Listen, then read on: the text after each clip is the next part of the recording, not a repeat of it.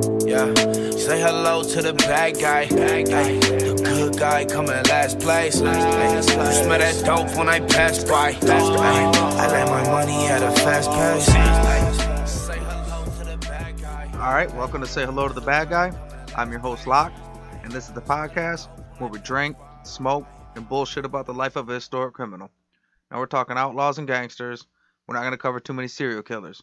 That's just a little bit dark for me, and this ain't no true crime podcast. Honestly, you can't call this a history podcast because I'm no historian. I'm just a history fan that does some research and bullshits about it with his friends. So, speaking of my friends, let me introduce you to my co host. All right, our first guest with us today, we got the man, the myth, the legend, J Bone. Hey everybody, how's it going? And also back with us, we got Bugs. You already know what's up. All we right. do. Welcome back to the podcast, guys. Welcome, welcome, welcome. Pleasure to be here. Quick drink roundtable. J Bone, you want to go first? What kind of beer? Yeah. I got from Founders their porter. It's a lovely dark, comparable to Guinness and more of your stout. You know, like we talk, we beat that horse to mm-hmm. death. I felt like that, but it is like you say, keep it local, and it, it is good quality beer. For sure. Bugs, what brings you to the cast tonight? I had a Sh- Shorts Brew Soft Parade Shandy. Okay. It's almost shandy season too. Like uh Leinenkugel's is from Wisconsin, our neighbor state. Real good with the summer shandies, like a lemon uh, one, but they have a grapefruit shandy. But uh the shandies have been around forever. I, I actually think I said last time this uh that soft parade Uh-huh. shanty shandy. My wife gets pissed when I say shanty, and she says it's not a thing, but it is. It's, It's an ice fishing uh cubicle, thank you. I, I might be using it wrong, but don't tell me it's not a word. It is. One you use in the winter and a shandy is something you would drink in the summer, but But yeah, so that soft parade shanty, it's like possibly my favorite yard work beer. they work for the season that they're for. Like you said, yard work, gardening, getting the pool together for the kids. That doesn't translate the same way you wouldn't want this thick winter ale on a 90 degree day. Right. That shandy's not good on December 23rd when we're out Christmas shopping, you know. So On the last podcast, I said it was going to be my last day drinking porters and stouts because I tend to get lazy as a beer fan because I just always fall back on the stouts and porters. And when it gets this time of year, they're not readily available. And yeah, who wants to go edge the lawn and then have a nice room temperature porter or something? yeah, yeah, no, for sure. So I said I'm going to stay away from them until fall to kind of push myself as a you know a beer aficionado. I did commit to it where I didn't bring a dark beer, but I just brought a Bell's Two Hearted, which is my go-to IPA. So Yeah. I, did, I didn't really push the envelope. When when I go to liquor, I'm a whiskey drinker. I prefer bourbon, but any of it'll really do. So I just picked this up. It's called Spirits of the Apocalypse, which is What But- we're living through, world. What we're living through. well, that's why I thought it was fitting. I seen that, and I'm like, well, I got to get the Spirit of the Apocalypse. It's by the the Walking Dead creators, so it's kind of their branded whiskey. It is uh, Kentucky straight bourbon whiskey uh, by Skybound. Got us all a little nip of it. What'd you guys think? It's very good. I think it's a pretty good bourbon. It's got it. that nice bite to it, that rye, like that that true bourbon nip. Yeah, I uh, was you're not de- prepared for it at first. Um, I can't see the but does it have on the does it have a zombie? Does it have anything on the art that way? uh, it's got the the reaching up like okay, and zombie it's a- arms. like for the people at home, it's in an old west style, like you would see a wanted dead or alive poster. Like it's cool. The font wise, I mean, like Seven out of ten. yeah, I, I'd compare it. I'd say it's like a Buffalo Trace level. I'm digging this uh book collection we got going on. Oh yeah, we're definitely uh, steadily building up the studio as we go. yes.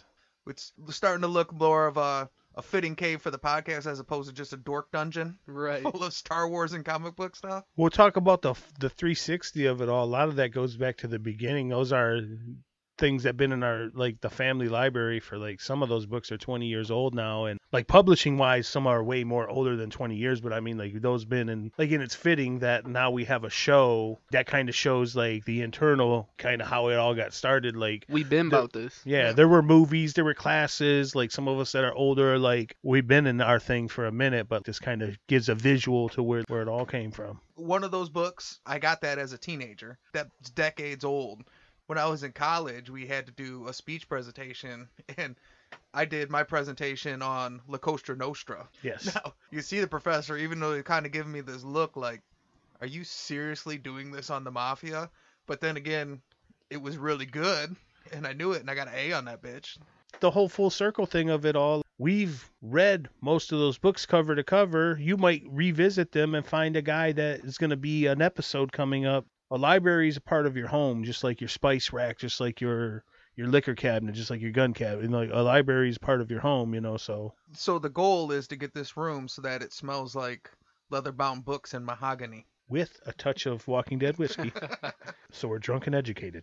want to make sure I take the time. I want to thank Sixfo Sueno for letting us use his music in the intro, and then also friend of the show, Cancer. He did our cover art, which you could see if you go to his Instagram. It's Eyes Bleed Defiance. He does graphic art, photography. He does a little bit of all of it. You can go there. Check it out. It's pretty. He's talented. Yeah. Thanks for them. And then while you're on Instagram, you can go follow us on Bad Guy Podcast at Instagram. We'll go ahead and get started. The bad guy that we're covering today is James Lucas. This ain't negotiation time. This is Scarface. Final scene. Fucking bazookas under each arm. Say hello to my little friend. Okay. Nice plain sounding name. Yeah. James C. Lucas. James Crittenden Lucas, aka Tex. Only one nickname is right now or in the Uh, period. Okay. Only one nickname. I like it though. Tex. It's simple.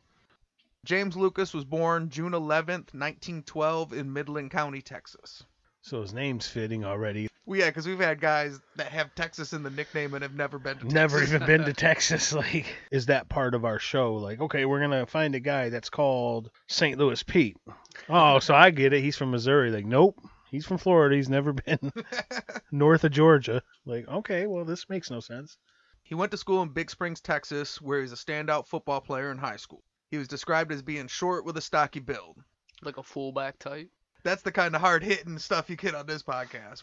What nobody has ever speculated, and I've done a lot of research, nobody's ever time to speculate what position James Lucas probably played in high school football. Hopefully we find this out. Well, he was from Texas, so even in 1912, I'm sure he's pretty fucking good. Like, Right. he's- It's it's a requirement. You you go big on Friday nights. He's also described as good looking but not very talkative and generally disliked by people that knew him. All right. All right. Uh, Well, the people that know him, and it's not like the people that like he's antisocial towards are put off by him. Like even the people that know him well think he's an asshole. Like, Right. okay, all right, Tex, I got you. When I explain these terms, make sure that you realize this is from an article that I read in a 1936 newspaper. Associates accused him of both bluffing and crawfishing. so that's so he's a- a liar and he crawfishes? that's some 1930s Texas ass descriptions of someone. Because I'm pretty versed in the, what things mean and bluffing. Of course, like yeah, a five year old can tell you what bluffing is, even outside of poker. But uh, what exactly is the terminology on? You had to have looked it up. What is crawfishing? It's a name for people that back out of stuff. Uh, So I guess crawfish is when they move, they move backwards. I wonder if the two went together, bluffing and crawfishing. So he's known for like saying I'll show up. I was when I first heard you say that, I'm taking it as backing out like uh like a guy that would welch on a bet, that kind of backing out. Or I promise you this as a contractual thing, you pay me up front and then I don't deliver the goods. I, I was taking that part of the backing out. it's tough to say because it's in high school. That's so- what I was thinking. Oh, okay. So yeah, it He's probably still- is. Still like a high school kid, so I don't know what contracts he's signing or anything, but I don't know. He's High school just- kids though, it could be as simple as meet me outside at three o'clock, motherfucker. All right, bitch, I got you. And then after school, I don't show up to the fight. Basically, it just didn't mean that I moonwalked home. I walked home backwards. It mean I I'm not following through on what I say, so to speak. I would like to see you moonwalk though, All the way home from school, I've done it before. but uh, Where- I where- grew up in the Michael Jackson it era. just sounds like he's unreliable. That's it. Yeah, that's what I'm guessing. He graduates from high school at 17, and he worked at a he got a job at an ice plant, and then spent a little bit of time working as an apprentice carpenter. He was known by area police as a local gangster, and they'd have a bunch of run-ins with him, but it was always on minor charges. That all kind of changed on March 24th, 1931, when he was arrested for robbery and assault, and he was sentenced to five years and sent to Texas State Prison in Huntsville. This is still when he was like 17. He's so- about 19 right now, 20. Well, let's see. This would be 1931, so that would make him 19, right? Yeah. Well, that makes Super. sense because he graduated at 17, then spent a couple of years dicking around.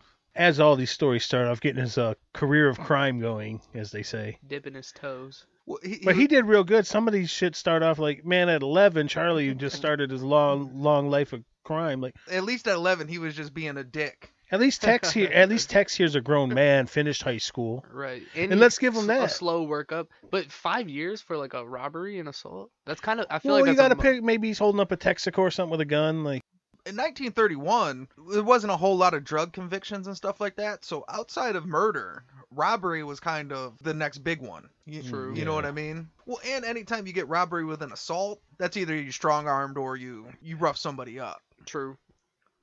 About a year and a half into his sentence on July 13th, 1932, he escaped. Now, he ended up getting recaptured a month later on August 24th, and he was given an additional 15 years for robbery and theft for a robbery that he committed while he was out on escape. He actually, with this one, he got caught in a shootout. Wow. he progressed real quick. I was going to say, escaped and just went on a spree. That's intense. Well, we all had a question of the initial one right side of high school at, at 19 would get you locked up. Well, did that one maybe that robbery had a gun or something? This one there's a shootout involved, so there's no doubt he's he's in gunplay here. So Right. Yeah, we definitely escalated to guns. Well, and the 30s, this was the heyday of robbing shit. This is where you got this is your Bonnie and Clyde legends, your machine, uh, Babyface Nelson, your you know, uh, Johnny Dillinger, like all. That's when we was robbing motherfuckers. yeah. And the romanticism, we mentioned that on this cast a lot too, like where we loved Al Capone, we loved Bonnie and Clyde. They were just like little Robin Hoods. He gets sent back to Huntsville State Prison, and there he met uh, a notorious bank robber named Frank Red Callan. Now them two kind of hit it off in prison, and they palled around for a couple years until they put together an escape plan. And the two of them narrowly escaped under gunfire on June 14th, 1934. He's not locked down much on the second one. What did he do about a year and a half, two years? Uh, yeah, almost a, exactly a year and a half. Fuck. Well, so e- each time he seems like he's got a pattern, like because I rounded up or down, but he's between a year and a half to two years. But it's time. good that he's not pinned down like he don't go in in 30 and then escape in 1950 where there's a 20 year gap. He's to put it in their times, he's not getting out. Now there's cell phones and laptop shit that wasn't there when he he's pretty much when he escapes, it's the same world as when he went in. You know what I don't get? It seems like every dude we cover, they get locked away for some time, and they always escape. So like, I just don't understand how many people really escape from these prisons at that time. Cause like, I know it's more than just James Lucas escaping. just of the amount of escapes we've covered on this podcast, it's some of these guys you just can't hold them down. Well, man. and There it- has, and, there like- has to be more than. Like but the, world you live in now, where like you go to a, a county correctional facility to pick up a homeboy getting let out, there's barbed wire fences 30 feet high, cameras, guys with guns. They had guns back then, but it was as simple as it's kind of in the country, so let's go put a hole in that wall, and those four guys that live in that cell can walk out the hole. Now there, there's no walls you could go put a hole in right now. Like Right. down at the Wayne County. You might get through one wall to get to four more walls, but you know it's all like the Pentagon now. a lot of these guys we cover are the reason things are the way they are now. Like all these escapes, these makes them adjust. right around their time, these guys escaped. That's why the Alcatraz was made. Like, you know what? Let's put that shit on an island surrounded by cold water and sharks. Then, if they get away from us, they're getting into that water. And pretty much, besides those three guys, the myth, you know, nobody really ever escaped. The prisons are doing their monthly report. Like, huh, we only lost 20 prisoners this month. So, um, yeah, good job. Not too bad. It's like their census. They're just worried about their funding. Like, hey, we still get this many meals and this many striped outfits. So they escape, and then James Lucas and Frank Callan go their separate ways. Partners up with this guy named Jack Harden, who he used to pal around with before he stepped up his criminal game. Yeah. And they went on a bit of a robbing streak, which ended when they got busted after a shootout at the First National Bank in Albany, Texas. Him and Jack Harden both got charged with robbery as well as violating the Dyer Act, which the Dyer Act is taking a stolen car across state lines. Okay. It made it a federal crime. Doesn't seem like he gets away very clean. So far, it's like, yeah, he had a spree, but got caught in a shootout. He tried to rob a bank with this dude and got caught in a shootout. Yeah. He tends to get caught. Jeez. Not only did he violate the Dyer Act, but this time he robbed the First National Bank. That money's federally protected, so it's a triple whammy. Right. So the two of them. But it's cool though, because he can just walk out the prison once he gets there. Yeah, if they send him to the same mud hut, he's cool. now they're on a federal trial. And while the two of them, they held the two of them together, which I, that never makes sense. Like these guys are already partners in crime. Like the first thing you got to do when you put them in jail is separate these guys. I would imagine. in real life too. Well, I mean, this was real life back then, but now modern times, me and you get busted federally. You're going to Leavenworth. I'm going to Sing Sing. Like we're not even going to be nowhere in the same state. We're going to two different big houses. Since they were on trial, they were held. They were in Fort Worth County, so they were still in county during this, but they were together. Together, like Yeah. yeah. Where they could plan and conspire. the two of them come up with an escape plan, and they made an escape attempt with a small metal shank, a razor blade mounted to a piece of wood, and a wooden pistol painted black. The wooden pistol painted black had already been attempted earlier that year by Johnny Dillinger, who successfully did it in January. And that that's so famous of him. That was in those old black and white movies. That yeah. part is in the movie. Like that's Yeah. a very well known thing. He escaped from Crown Point, Indiana prison with a wooden gun. But that's also one of these things you can't fool me fool me once, you can't fool me again. So it didn't work. Uh. and basically, when it came down to a draw, they were like, "Hey, we don't think that's a real gun." Watch me throw it at you. So the escape attempt ends up getting foiled, and the, they were both held separately in solitary confinement until after the trial. Yeah, you guys want to try and escape? Now we're gonna separate you. hmm Yeah.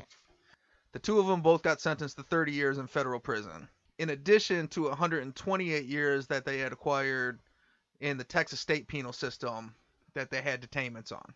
Well, that's cool. If he's only going to be 152 when he gets out now, so Right. he's going to be fine. James Lucas and Jack Harding were both sent to Leavenworth. And then in January 1935, the both of them were transferred from Leavenworth to Alcatraz prison. Oh, Wow. two previously just mentioned prisons that yeah. come up in this story. Leavenworth's kind of like one of the go-to maximum security federal prisons, and Alcatraz Was the new thing then? Like, hey, you guys escape a lot.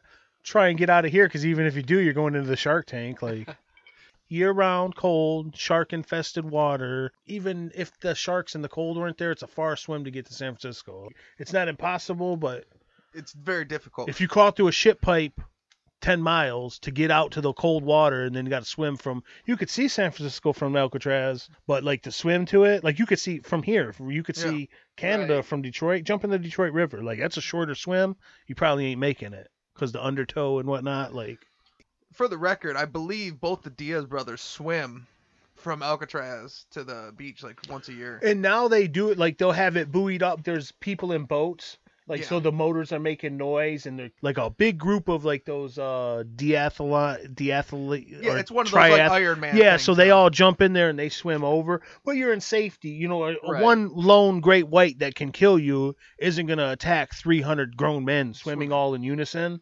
Me, you, and fucking Gus Earl there fucking escape at three in the morning. Psh, easy prey. Well, and we all know that the only person to ever escape the Rock is Sean Connery. Well, anti-aircraft missiles couldn't take Sean Connery down, so Alcatraz, it was a former military fort. It actually kind of was built up into a military fort in like 1846, and it was officially converted to a federal prison in August 11th, 1934. It was a maximum security location designed to hold prisoners who continuously caused trouble in other prisons and primarily consisted of murderers and bank robbers. AKA public enemy number one. That's who's going there. The worst of the worst. The worst. of the, but the big names, your El Capone, your Babyface Nelsons. Who, if you had one of them names, Machine you Gun got caught, Kelly. like a famous name that name any old gangster, you were going there if we caught you, because it's unescapable. especially if you're a motherfucker that's trying to run all the time, which he's not good at getting away. He's decent at not being held down. Right. He's a fullback, Yeah. right? He can't break it in the open field, but he sure get through that line of scrimmage. We really take we can take anything back to football. Yeah. As far as correction facilities go, the staff was considered the highest level, and most of their training was geared towards security as opposed to rehabilitation. You picture in the movies like that one dickhead from Shawshank Redemption, or just any brutal type cop. Like that's, what all- they that the them. whole force was them. Brian Dennehy and Rambo fucking with John Jay, a whole fucking fleet of them. All right, we're gonna take us a real quick smoke break, refill our drinks, and we'll be back in a minute. Yeah, yeah, yeah.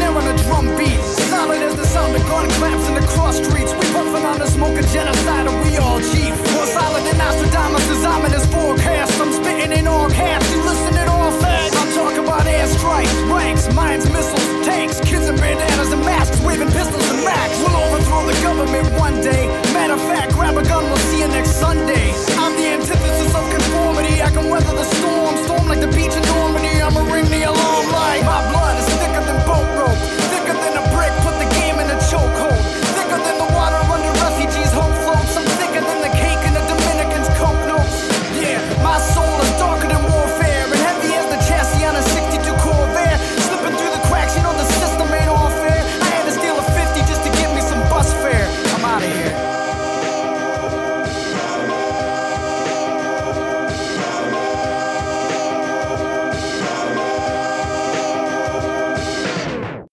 Thanks for listening. Just real quick, want to ask you to subscribe to us on your favorite podcast app. Go to Apple iTunes, give us a five star rating, and leave us a review, and we'll read it on the show.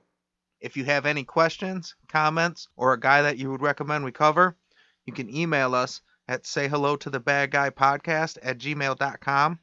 We also want to thank Sixfo Sueno for letting us use his music in the intro.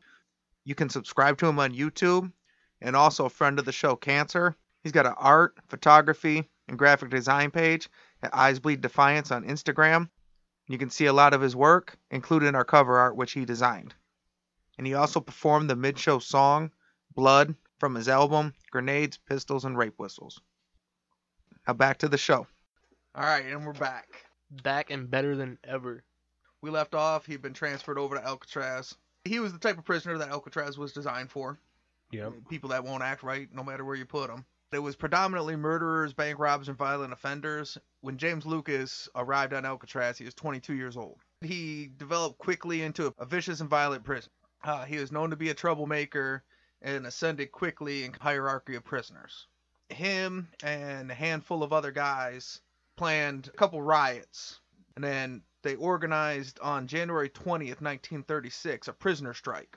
Oh, that's a big, that's a real event. Like I remember, like are they burning the paper and have the mattresses up against the cells? They're all real fucking events. Well, no, like I mean, oh, what I mean, like for the people at home, is they're real um popular events. If yes, they're all real events. Like I do word it as though it's like he's talking about a fiction, like a movie. Like, oh, this happened in real life too, bro. Like, yes, I'm telling you about it right now, asshole. Outside of him playing fullback, all of this is actually 100% real. Um, I'm just vetting your stories for you. Like this guy, he knows his shit over here. This time they started started the strike, and the strike worked better because they all just stopped showing up for work. It started off in the laundry room first, uh, quickly spread to the kitchen. Eventually, nobody showed up to work at the kitchen, and the the big bully corrections officers that are there for security and to beat badasses had to work the kitchen because none of the the people that were supposed to work it would show up. Yeah, Gunther came in and said, "What? No fucking ZD?" The strike goes into February, and up to 120 prisoners stop working. How they ended up busting it eventually, they locked down all these all the different groups. They just lock them down in their cell. Like if you went on strike and you wouldn't show up for work, they just lock you down in your cell. To break up the groups, they would interview the guys one at a time. The only grievance that was consistent was lack of privileges, which obviously it's Alcatraz, so the place fucking sucked. right. So that was the major complaint was lack of privileges. But any of them, nobody would. Re- they all refused to return to work because once it became a strike, whoever would come to work first would be like a rat. Right. Yeah. You know, like out here in the real world, we call them scabs. Or yeah, whatever. they're not bringing in scab prisoners to do your work. So the first one of you that agree with them over here as civilians, when those scabs cross our picket line, we want to bust them in the head. Same thing there. If you, me and him telling you like, look, stick together as prisoners, you go to work to appease them. Like me, me and him are going to beat the shit out of you. Like Right. you cross the picket line basically. Even though we are the other end of the picket line, they're not going to bring in scab replacements.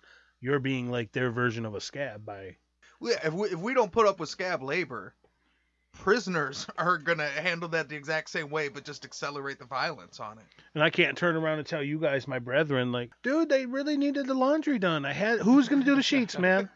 When's this strike gonna end? You know, we got to get back to work. We got to open up our prison.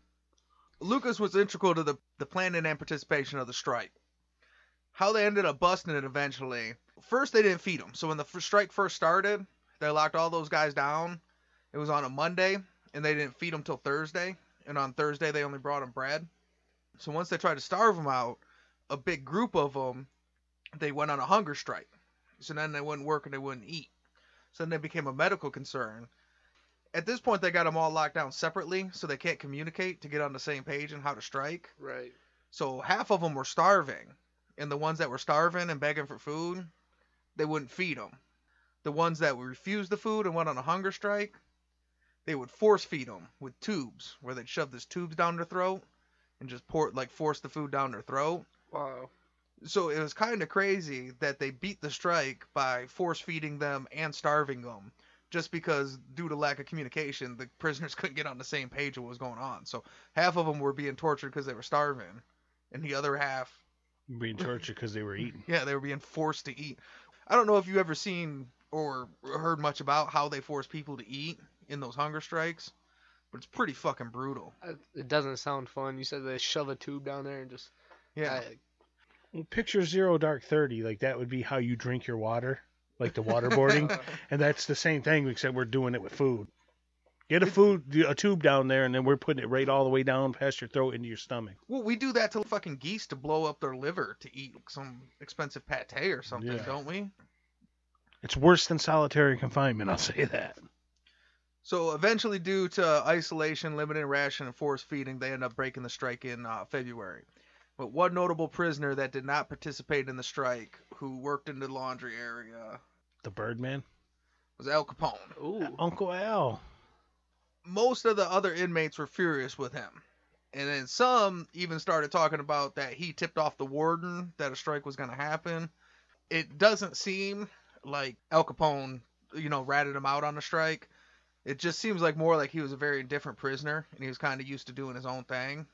And Yeah, like kind of like we talked about earlier, like breaking the monotony of the day. Look, we're stuck here, asshole. This little going to the lunchroom is my thing. Yeah. Well, us striking, we're not getting no new collective bargaining. There's no point to our strike.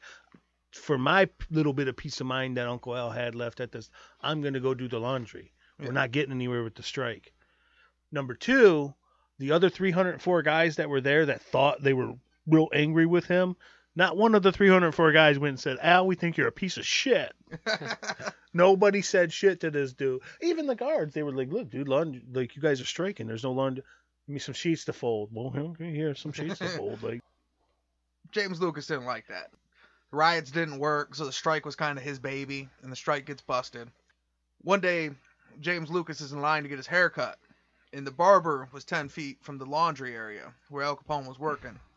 June 23rd, 1936, James Lucas stole a pair of scissors, broke them in half, ran over to the laundry room, and stabbed Al Capone in the back with a pair of scissors.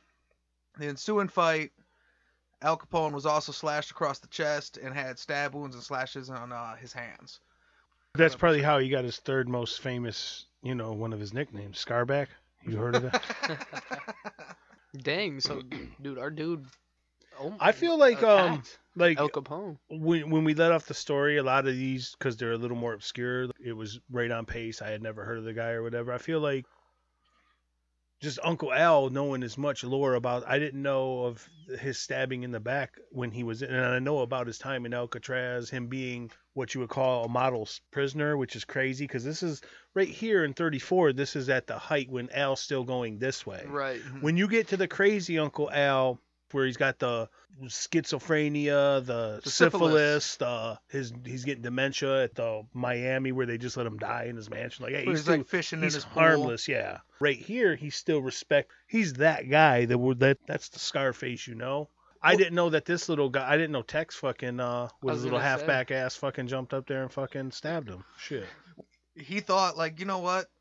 A pair of scissors ain't gonna work. It'll be much more vicious if I break the scissors. Well, then and you turn. him. It's a pair of scissors. If I stab you with a pair of scissors, and I got them two double blades to go through, Yeah. when they break them in half, because back then they had nice, solid steel scissors. So when Yeah. you break them in half, now you have what's called a fucking knife. Right. So- in prison. yes. Which is, you know, everything you're talking about is true, but the problem was Al Capone's big adjustment was once he got on that rock on Alcatraz, his gang wasn't there, and these were all terrible guys, but he still kind of had that uh, aura. Al Capone is a legit thug. You know, he's not like Paul Castellano or some soft guy, but he had been in a leadership role for pushing a decade at that point, and uh, he just kind of was at that point a guy that didn't relate to these common guys. James Lucas, this is some guy that just had a bunch of failed robberies in Texas. Possibly concussed. He comes with body counts that are like even though where he's in leadership positions, he comes with like your four star general body. Oh, for like, sure. Okay, like you, even though if you were in a leadership position, you're coming from like you controlled 300 hits. Yeah. I've only, I'm a good hitman. I've only killed 17 people. That guy, we respect him. Like Right. Texas, like, boy, I'm gonna break these scissors, boy. Get over here. I'm gonna get this Italian mother. I'm trying to start the workers' party in this prison. Like, hey, hey, dude, who that fucking dude is? Right. You, d- he Who set that the fucking tone. dude is? You got no fucking. God. Like, dude, do you know how famous El Capone is? Like, do you know how famous I am for Friday Night Football? Yeah. Oh, sweet. Like, apparently, you've never been to a, a Big Springs football game down there in Texas, but Like That's a Al. Bundy uh, scored four touchdowns against Polk High one day. Like, Like, dude, you you haven't successfully robbed a bank yet. Like, El Capone ran Chicago. afterwards there was a quote. A guy that we had mentioned earlier that was doing time with both Lucas and Capone at the same time was George Kelly Barnes, Okay. Machine Yeah. Gun Kelly. And he had a quote that the said, rap god? Oh. oh. no, the rap devil. The rap devil, yes. With the crooked horns, which is weird. Yeah. So Machine Gun Kelly quote was Capone was an okay guy, but he didn't realize coming into Alcatraz that it really was the worst of the worst. Men you didn't order around. He wasn't the boss no more, and Lucas wasn't anybody to be played with. So, Sure. like you said, he just didn't really relate. Like, he was a different inmate than that. Yeah. But I think that's crazy. Like, Lucas went to Alcatraz and he was kind of the big dog there. You're 22, you're big, Texas strong, you're putting your muscle more than your brain, Right. which like you're at the optimum age when you're like 35 when you're as strong as strong as you could be but you can also think your way through so like Tex man he's 22 he's like man boy I'm t- tell you what put me on this island. I'm gonna run this island. He's out there trying to start fucking like workers rights and like hey Jimmy Hoffa fucking pipe down. I know how to get this straight. Let's just not eat. here show some fucking cheeseburgers down this tube. We're force feeding you now like there. Like he, he mentioned it one time and it, it, it's such an underscore though like the cops there weren't there to police actions or be your friend or help the old lady get the fucking cat out the tree they were there to beat you with a stick if you don't do what the fuck you're told when questioned, Lucas' quote on his defense was, "He threatened to kill me too." With this fight, he was sent to solitary confinement. He lost 3,600 days worth of good time that could have been put towards the end of his uh, federal time. Damn, 3600 days 3,600 days. dude It's about 10 years. Wow. god damn Didn't even kill him. There's a lot of reports that in the fight, while still getting stabbed up, that Al Capone had held his own. Because Al Capone was also 250 pounds and did some boxing training and was a thug. So Right. when he stabbed Al Capone, that was old Al Capone, but him at 22, he would have been like the James Lucas running that prison. He's just a different person at this time. And I made the joke about calling Uncle Al Scar back. Like when he got the scar on his face, it was from a straight razor. Somebody coming at that dude that cut his face got pretty fucked up. Al was no like he was no stock boy at a grocery store. He Right. was He a came force up to be reckoned with. Clearly, he's in Alcatraz. He's yeah. Well, like I said, he's not like Paul Castellano. Some of these guys lucked their way to the top. Not lucked their way, but you know what I mean. He scrapped through the Chicago fucking Prohibition Wars and Yeah. earned his way. So now he loses all this year off his bid. So he kind of realizes, well, I just lost 10 years. I'm never going to get out of here now. So Lucas puts together a little gang. He's got two guys a guy named Whitey Franklin, who's a, a bank robber, and a guy named Thomas Limerick, who's a kidnapper. Puts together a little gang and they come up with an escape plan. So they start casing the joint, and in May of 1938, they enacted their plan. They had a manufacturing wing. There was an officer named Royal C. Cline who was unarmed because he was inside of the prison. Yeah, because the prisoner could get your gun. You, if you were down there, you would have me up at the tower with a rifle. I'm basically what should be in your holster. As soon as I see somebody coming at you, I, I shoot them in the head. I don't say, "Hey, stop! Get away from that officer!" I shoot you Yeah. in the head. So James Lucas beats Royal C. Cline to death with a claw hammer.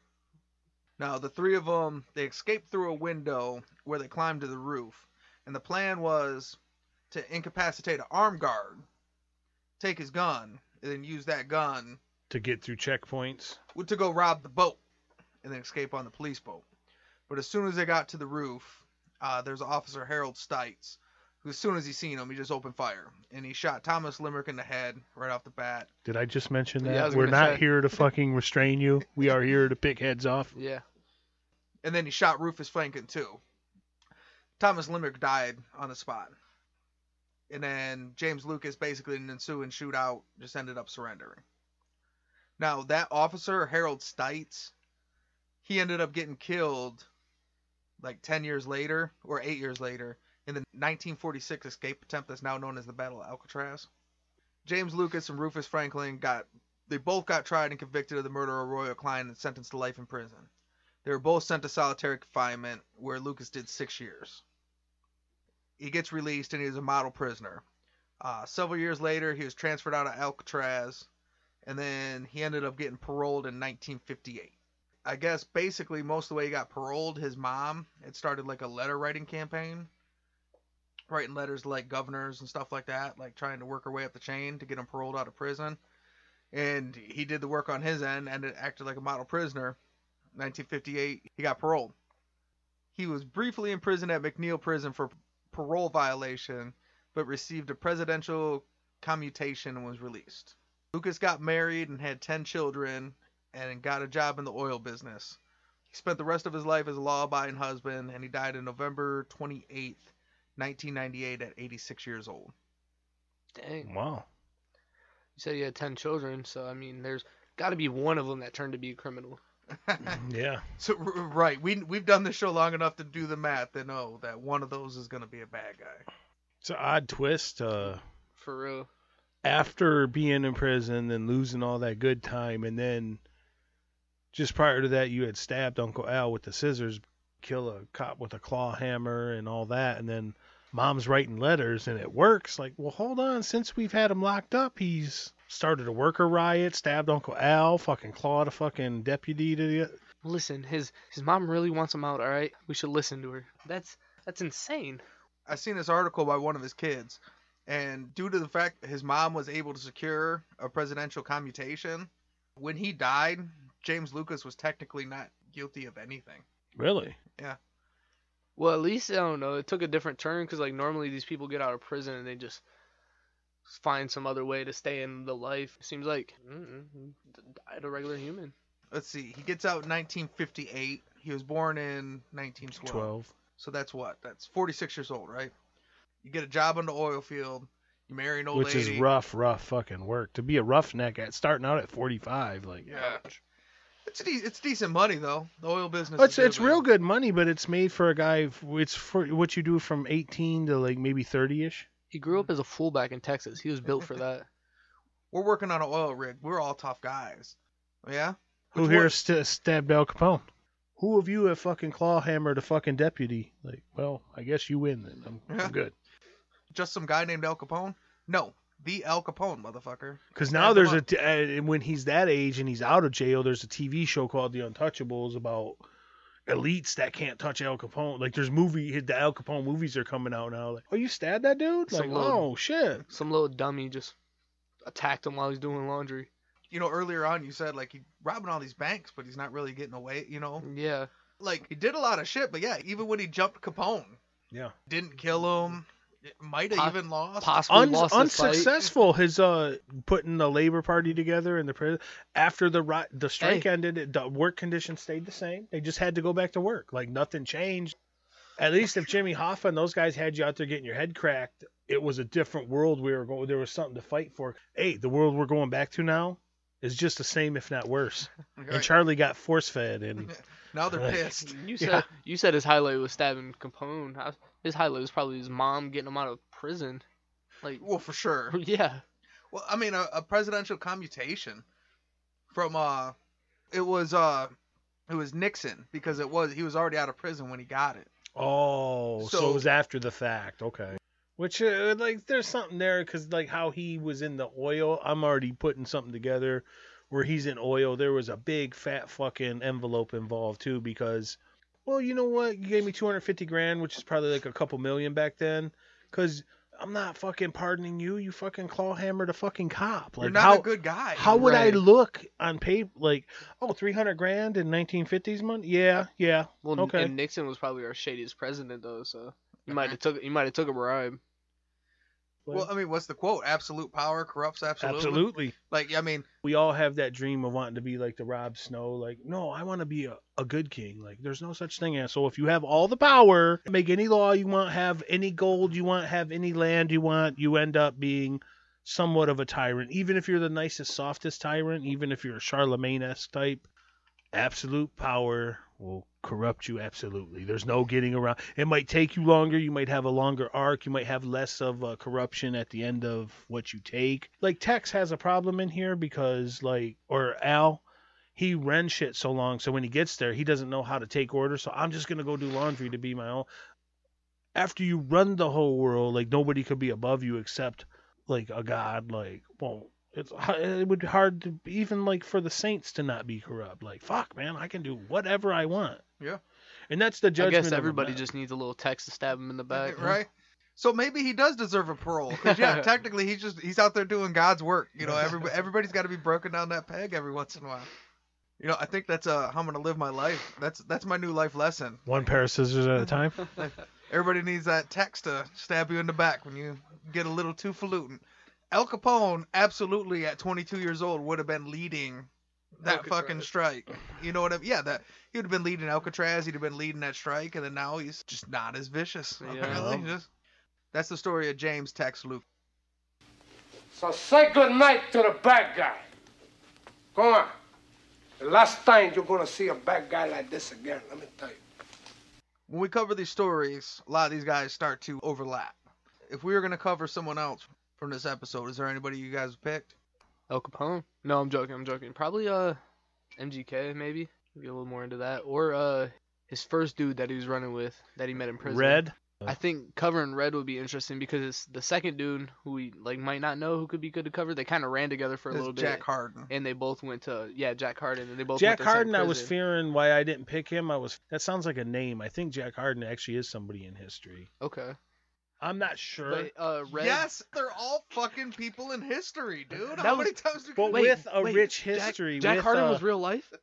with like some a story Christ. that's known. Let me explain this podcast to you. It's all fucking. I didn't make up none of these guys. They're real.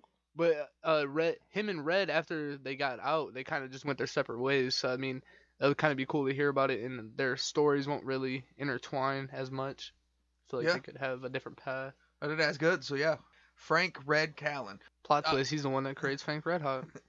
That'd be so fucking badass. In Alcatraz, they called Machine Gun Kelly Pop Gun Kelly because they said without a machine gun, he wasn't very gangster at all. He was kind of like a model prisoner type guy. He didn't didn't want no smoke. Yeah. Like he wasn't. Give him a Tommy gun. He's Machine Gun Kelly. Take away that and lock him in Alcatraz. You're just a normal pussy. He's he's folding sheets with El Capone. right. Like, hey, I don't know. That James Lucas is crazy, huh? You probably shouldn't fuck with him. I wouldn't fuck with him. Look at that look in his eye. So now we gotta cast this. Say we're gonna make a movie about James C. Lucas. Now you guys haven't seen a picture yet. I got one ready to go on the picture shoot? here. If we are gonna make a movie about James Lucas, who would you cast to play him before we show the picture? All right, I'm gonna shoot first. I'm gonna say short, stocky. Only thing that comes to mind. I mean, there's a bunch of short, but the stockiness, because I want this guy to be have like a a bod that's at least worth of a Texas uh, football player. I'm gonna say Mackey Mack, Mack Wahlberg. I like that. Marky Excellent. Mark. I think uh, I don't know. He doesn't fit the short description, but I'm going uh Hugh Jackman, like the Wolverine, Hugh Jackman. Well, that could be two straight roles because Wolverine is also supposed to be short. Hugh Jackman is six two. Right. W- Wolverine is five four, and they pulled it off. So we could give him back to back badass roles where he is. supposed Well, to be in this back to back badass roles where he is. supposed well to in be this short, but- movie particular, Mark Wahlberg is the 22 year old him, and then like when he's old man Logan, he's Yeah. just fucking Hugh Jackman. Well, I can see him walking around like the mean type, don't talk much. Like he's when not he's, very. He's when not he's on the oil the- field, he's got the fucking Wolverine chops and the fucking like uh, he's all grizzled, like looks like old man Logan. But now, if I really wanted to, I didn't only because you talked about how uh, Tom Hardy's coming out with an El Capone movie pretty soon. But going with Tom Hardy, like, dude, Well, you would've been Fury consistent, Road. All you hear is mm, mm, short-worded, mean-looking dude, possibly ignorant. Like, Yeah, Ma- Mad Max in Fury Road, like yeah, Tom Hardy as Mad Max in Fury Road, just play that character as James Lucas. And just because I mentioned him, yeah, like Well, well, that's the problem though Is it'd is have been like the tenth time Tom Hardy. yeah, Hardy's Tom been Hardy. Yes. anytime the guy's not tall, Tom Hardy. Here's a picture of uh, James Lucas. There's two. okay, Here's a couple Oh, pictures. of Marky James- Mark's not that far off. I was thinking that. That's pretty spot on. Wait, in the in the first picture to my left, which one is he? He's uh the guy in, in, the, middle. Okay, Would he be the guy behind that guy? that's what I was thinking about. That's why I asked. Yeah, looking down, this guy. because on my right.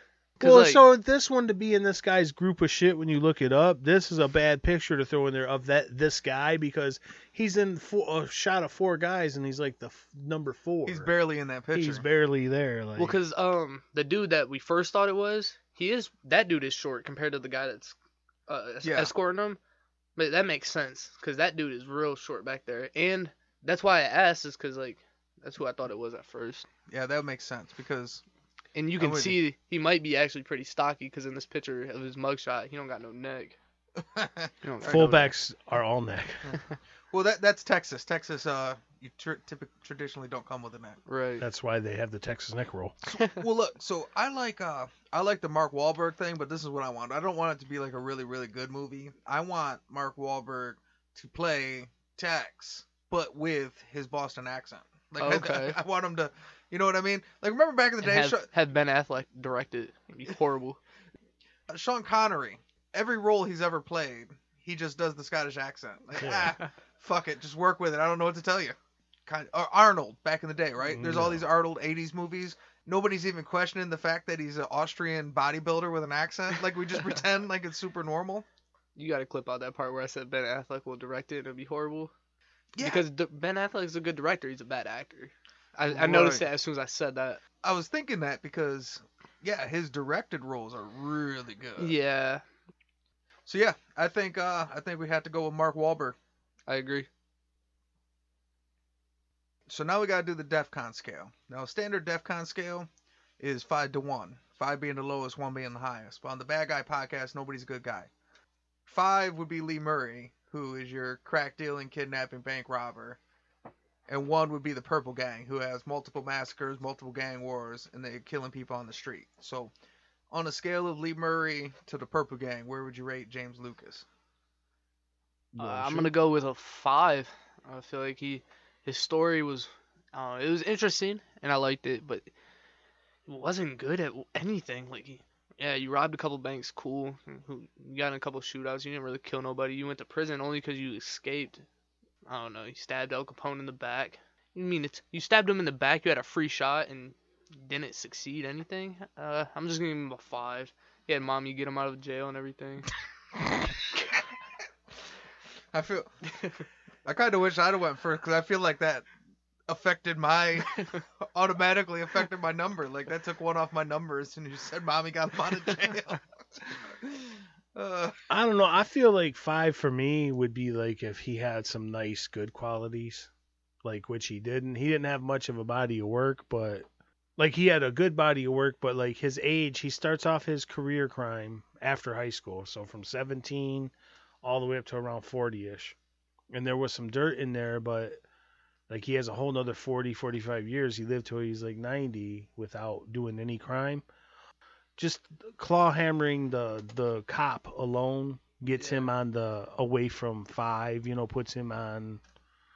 He's not up there with a two or a one, but I'm gonna give him a three.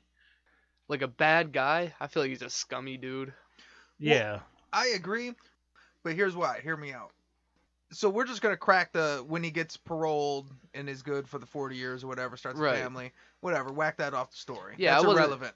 Okay. So just as a criminal, I feel like he had poor execution, but he was kind of vicious and bad. Like so, he tr- tried to kill Al Capone. He just wasn't good at it. He tried to rob banks. He wasn't good at it. I feel like it's not always about body count. I feel like he would have had a bigger body count if he was better at what he did. and had a better crew, he seemed to like run with some joke. Because like when he first lands at Alcatraz, he's like recognized as a leader, organizer. What? So imagine if this kid didn't grow up in Texas. If he was from New York or Chicago, he might have been Uncle Al or you Right. know. I think he was vicious and you, you said scummy. I think he was a bad guy. yeah, he had the heart for it.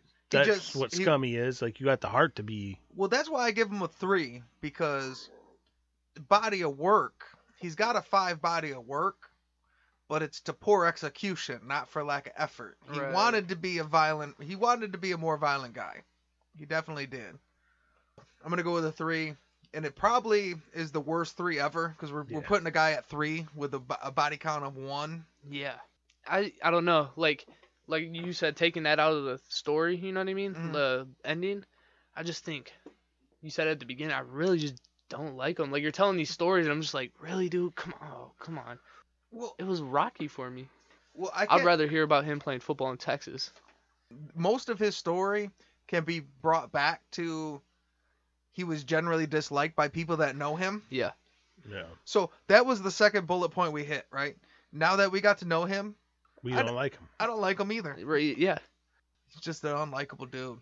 Either way, he's gonna land. It doesn't gotta make sense because we go with the MMA scoring system, and the MMA scoring system is the worst scoring system available. Right. But that would make it a majority decision three. Zach, this is Crystal Palace. Inc. NORAD has declared DEFCON 3. Scramble all alert aircraft. I repeat, scramble all alert aircraft. And I mean, I'm not against it. I I rock with it, but All right. Well, before we go, you guys got anything? No, just good night. Thanks for uh, joining us. yeah, interesting story. Always love being on this podcast. Uh, if you have any questions, comments, recommendation for someone you want us to cover, you can email us at say hello to the bad guy podcast at gmail.com. Do we have any email this week before we wrap this up? Nope, we got no listener feedback this week. Okay. Thanks for bringing it up. I was just gonna try and slide past it real quick, but no, we just put it out there. I figured Nobody since Well, no, else like that there. lets them- figured I figured since you didn't bring it up that that's what happened. So I was just like, ah, Well, no, that lets people know, like, hey, now if you uh, drop something on any of the social connects, our like, line. you're gonna definitely get on next week's show, like, cause, like, hey. Cause there ain't none. Now, if he had read, if he had just read off ten fucking fan feedbacks, like, it'd be like, well, I'm not gonna email them this week because I probably won't. Like now, they're like, shit, I'm gonna hear myself next week because I'm gonna scratch uh, Jay off the next off the schedule here for the next episode. Good. I'm gonna email you guys so you'll still be talking about me. All right, this is uh say hello to the bad guy. Thanks for coming and thanks for listening. Deuces.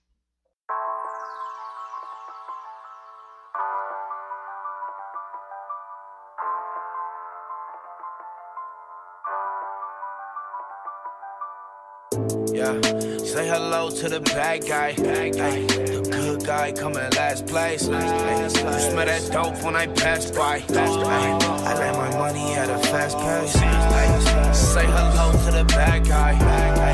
The good guy coming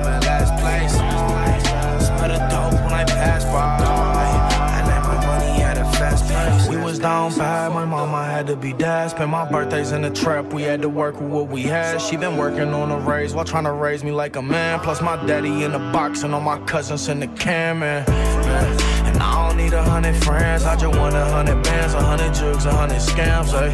ay. So I done money grabbed a hundred hams. I done money grabbed a bunch of And I ain't wanna fall victim to that system or the pistols. Fuck a judge with a grudge. I'm blowing crud for my mental, ay, ay. And I still keep it on me. Run and tell your big homie for you meet your dead homie, ay. Yeah. Say hello to the bad guy. Ay. The good guy coming last place. Ay. You smell that dope when I pass by. Ay. I like my money at a fast. Ay. Say hello to the bad guy. Ay.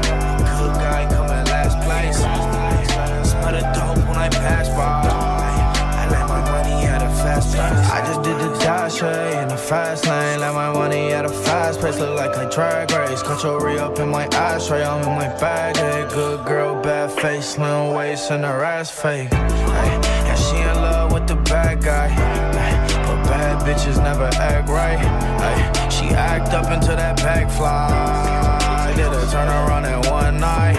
Hey, say hello to the bad guy. Hey, nigga, I ain't coming last place. You smell that dope when I pass by. I let my money at a fast pace. Say hello to the bad guy. Good guy coming last place. Smell the dope when I pass by. I let my money at a fast pace.